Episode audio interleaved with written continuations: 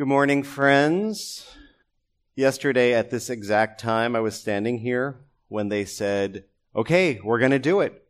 You're going to go outside and do it on the wall. And that was like at 8.30, right on the nose. I started speaking at approximately 8.38. It took us just that little bit of time to get that all together. So that was pretty amazing. So I declare that today is not Tuesday. Quakers traditionally have not used the traditional days of the week, but I want to call today instead Tombs Day. As in a tomb where people are buried. I've been fascinated with tomb stories from the Bible. There are a lot of Bible stories that take place in and around tombs. And uh, there's a bunch of them. Probably my favorite, and young friends know this pretty well because I always bring this one up, is in Mark chapter 5 about a man who lived among the tombs.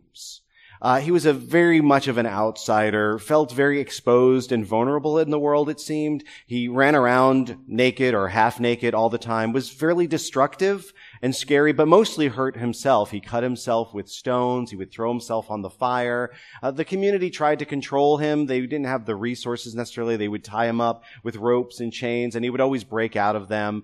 And he elected to live away from the community up in the tombs.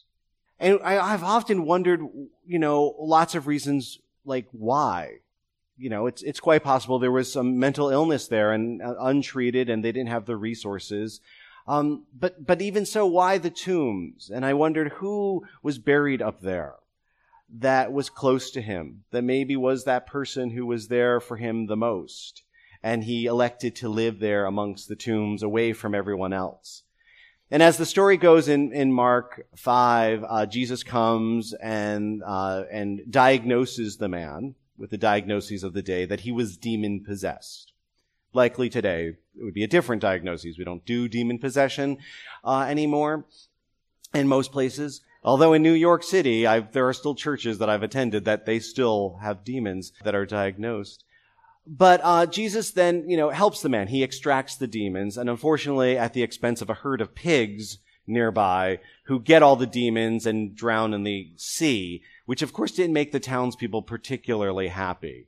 In fact, Jesus did not come out smelling like a rose in this story. The townspeople were upset and wanted to stone him, and I don't mean like having a party stoning but like stone him. Uh, and so they like force him out. And even the man that he saved, that he helped so much, who was then clothed and in his right mind, I think he was unhappy with Jesus, uh, at least at some part, because he begged Jesus to go with him as Jesus got in the boat and went across with the disciples. And Jesus, who's always like, yeah, come follow me, everyone, come follow me, so uncharacteristically turns to the guy and says, nah, you know what? Why don't you just stay here and tell everyone how amazing God is? Gotta go. and he leaves the man behind. You know, it's just kind of stunning that he leaves the man behind. And I kind of wonder what happened next, you know, in this community where all this was happening and the pigs are dead and the guy's in his right mind. We don't know exactly. So I'm fascinated with tomb stories. So today I'm going to tell a tomb story. I decided that today I'm really gonna let loose. And, um, I know.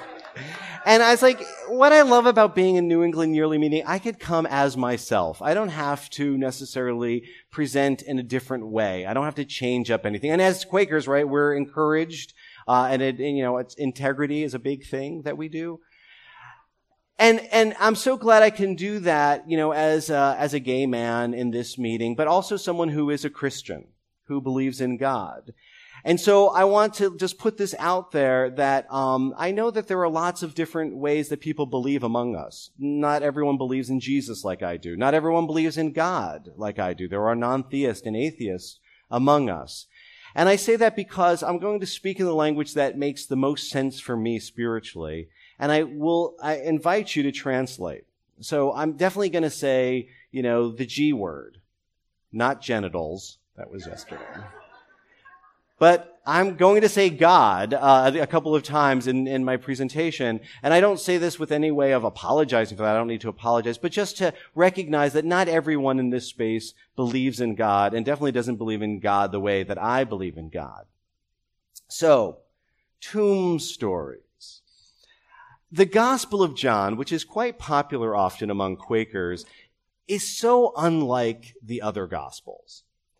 In it, Jesus is, well, more Jesus. He's not just a teacher in John and a faith healer, but he's supercharged with divine power. He's very much the Son of God. John's narrative builds to a crescendo with an explosive resurrection scene of the risen Christ and an angel heralding Jesus' triumph over death. Now, the Gospel of Mark, on the other hand, written years earlier, it just stops abruptly, this Gospel, with a chaotic, ambiguous ending. Mark's tomb is presided over by a young man, not an angel, and the Gospel closes with the words, and they were afraid. In advance of the big resurrection finale in his gospel, John gives us an example of Jesus' superpowers by recounting an incident about Jesus' friend Lazarus. How many of you have heard of Lazarus before? Oh, that's good. I like when there's biblical literacy among friends. I don't have to explain so much. Lazarus, who in the story is sick and dies and gets resurrected by Jesus in the end. It's a story that appears in none of the other gospels. It's a big miraculous story with a strong assertive Jesus. Yet, even in this miracle story, in this gospel that offers up the most divine of all the Christ, we see questions and doubts emerge. I'm going to read to you from Good as New. It's a radical retelling of the New Testament, a translation of the New Testament by, by my friend John Henson. He writes about this story. He calls Lazarus Larry in it. And he says, Larry was taken ill. He lived in Date Grove with his sisters, Mary and Martha. Mary is best known as the one who gave Jesus a foot massage with scented oil and used her hair as a towel. The sister sent a message to Jesus, Dear leader, the friend you love is very ill. Although Jesus loved Martha and her sister and Larry, he seemed to take no notice of the news that Larry was ill and stayed put for another two days. Now, to those friends who want to go back and read these stories, the references for today are John chapter 11, the whole chapter, and Luke chapter 10, verses 38 to 42. Now, I have to stop right here because I'm completely distracted by Mary fiddling with Jesus' feet and then wiping them with her hair. I, I know that foot washing was a common practice of the day, but rubbing a friend's feet with one's hair, it's so intimate and sensual and weird. Now, there are at least three different Marys in the gospel, okay? They get kind of confused sometimes. We, of course, have the most famous Mary of them all, Jesus' mom. Then there is Mary Magdalene, who, by the way, was never a prostitute. That's another woman who also washes his Jesus' feet, but they never tell us her name. Then we have this other Mary, the sister of Martha and Lazarus. This same Mary also pops up in Luke chapter 10, where she does something even more transgressive than fondling the rabbi's feet. Something so bad that she gets rebuked for it by her sister Martha. I'm going to read it in the King James Version, and I always hear the King James Version with a funny British accent. I don't, it just, it makes sense, right? Jesus entered into a certain village, and a certain woman named Martha received him into her house. And she had a sister called Mary, which also sat at Jesus' feet and heard his word. But Martha was cumbered about much serving and came to him and said, Lord, Dost thou not care that my sister hath left me to serve alone? Bid her therefore that she help me.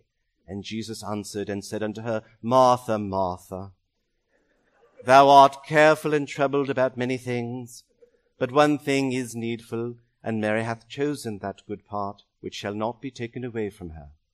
Now, my evangelical pastors back in the day loved preaching from this passage they classed all Christians into two distinct categories, asking, Are you a busy, worrying Martha or a submissive, teachable Mary? They denounced Martha as the type of Christian always too busy doing things and complaining, even having the gall to question Jesus' actions. Women in the church were often accused by male pastors of being too much of a Martha. But with having to take care of all the children during service so they were not a nuisance to the men, and then preparing the after service coffee, these women, like Martha cooking for Jesus and the gang, had little time to sit at his feet. Still, these harried Martha Christians, some female, some male, some other, routinely got rebuked from the pulpit. Martha, Martha, you are worried and easily upset about so many things. Then my pastors would go on to praise Mary as the faithful servant, submitting to the teachings of Jesus. Mary is meek and mild, not questioning the master, a true follower. Each sermon concluded with some version of the question, in your relationship with Jesus, are you a Mary or a Martha?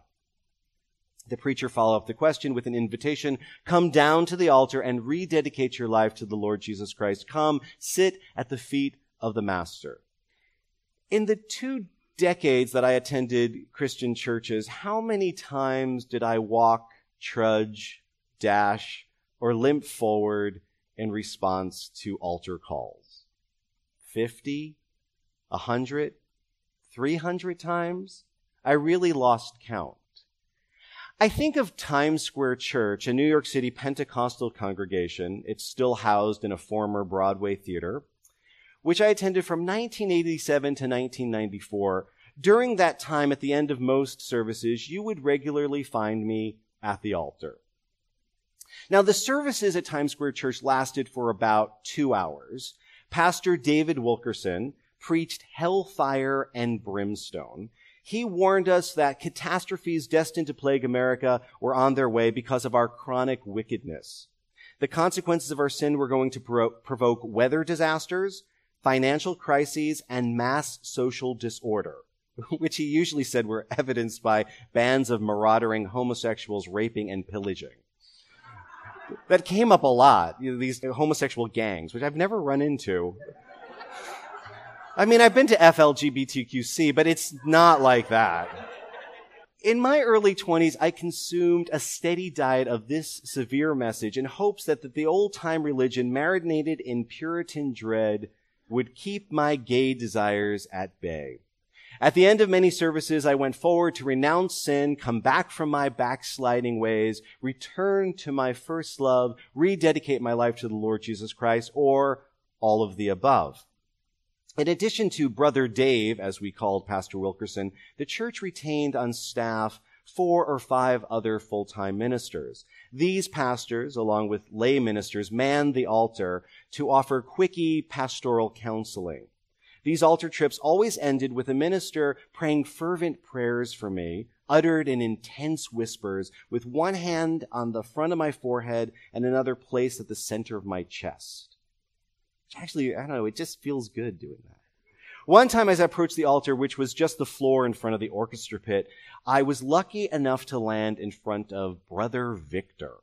He was a full-time pastor, uh, very popular for his strong preaching, the only black minister in the whole church.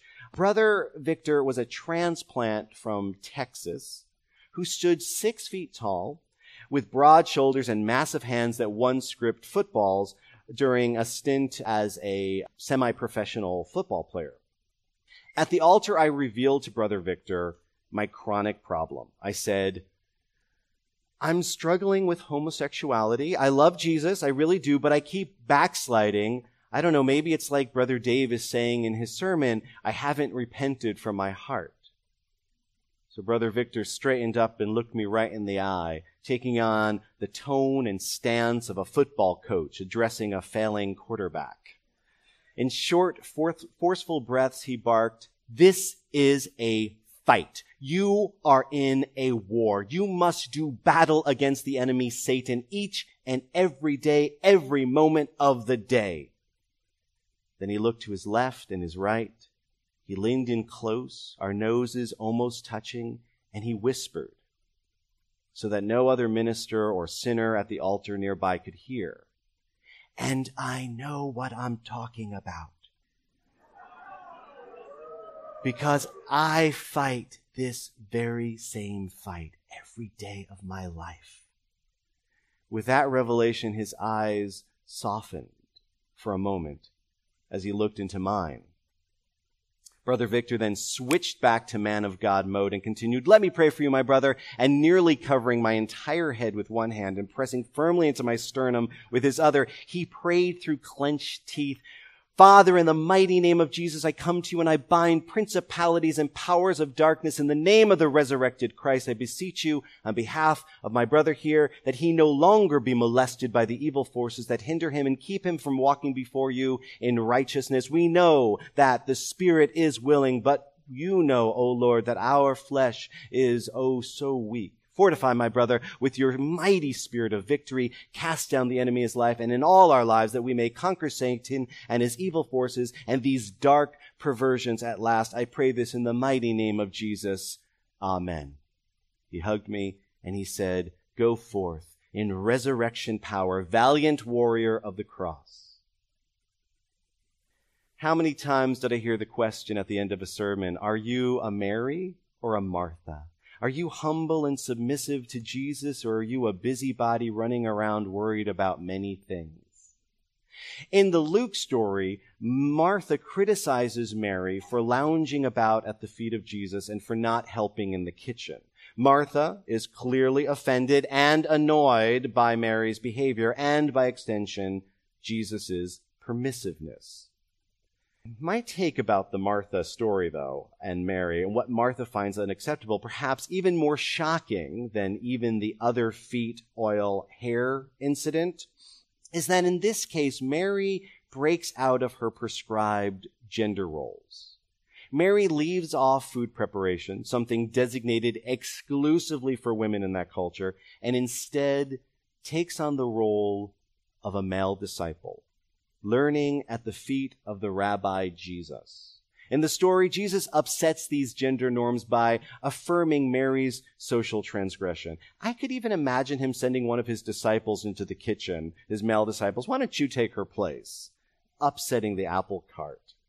Uh, now, my ministers at the time never even hinted uh, of the text and having this particular meaning. They turned it all into a metaphor. In the very same churches that forbade women from teaching and from being ordained, these male ministers praised Mary for being submissive at the feet of Jesus. In fact, in both of the Gospels, we see both Mary and Martha, who are women who are far from meek and submissive. Consider once again Mary and Martha in the Gospel of John, with the illness of Lazarus and his subsequent death we see Martha active taking charge and challenging Jesus once again. Here's the passage. When Jesus arrived, he found that Larry had been buried for four days before. When Martha heard that Jesus was on his way, she went out to meet him, but Mary stayed at home. Martha said to Jesus, If you had been here, my brother would not have died. But I wonder how she said it actually. Did she just say, If you had been here, my brother would not? I, you know, she went out of town she met him on the way and said, If you had been here, my brother would not have died. So they have an exchange, and Martha, having her say, she goes home. And her sister is there at home, grieving, unwilling to leave the house. And I don't know the words exchanged exactly, but there was some, to one extent, she said, Well, the teacher is calling for you. So Mary gets up. I don't know the conflict she's had in her heart. I mean, this, their good friend delayed, waiting days to come to help. And finally, he's here. So she goes, and once again, she falls at the feet of Jesus. This time, not to wash his feet and worship him, not to learn at his feet, but literally to accuse him. Lord, if you had been here, my brother would not have died. And something breaks in Jesus when he sees her weeping.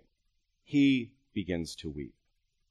And they go to the tomb, and it's this tomb with a stone laid across the entrance. And Jesus then says, Take the stone away.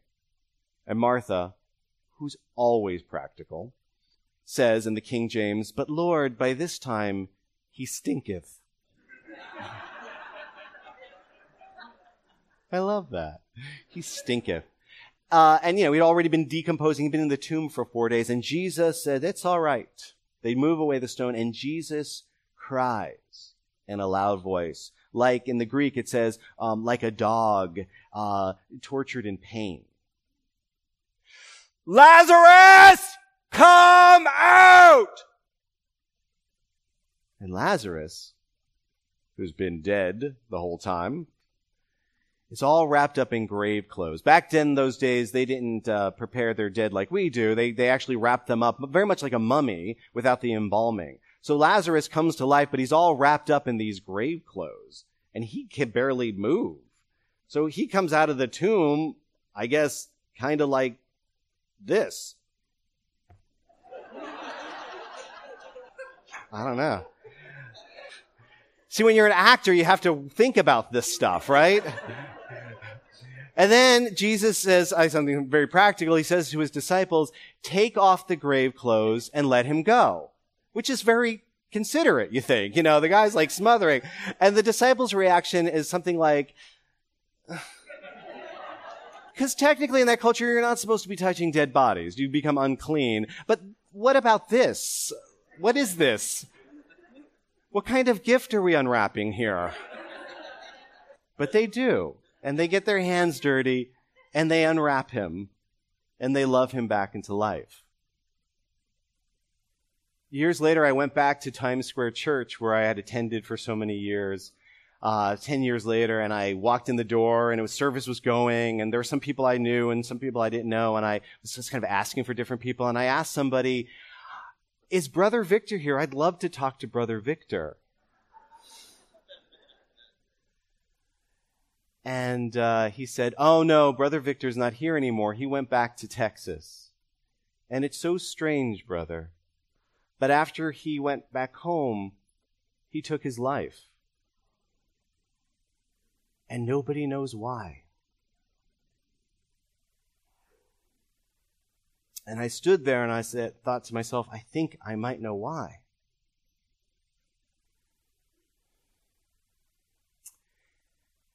And I am so grateful that I stand here in front of you unwrapped from my grave clothes. And that I've had friends, many in this room, who have been responsible for helping that process of loving me back to life. And we have a great gift to offer the world, our society of friends, because there are people who are looking for home looking for community, looking to be unwrapped.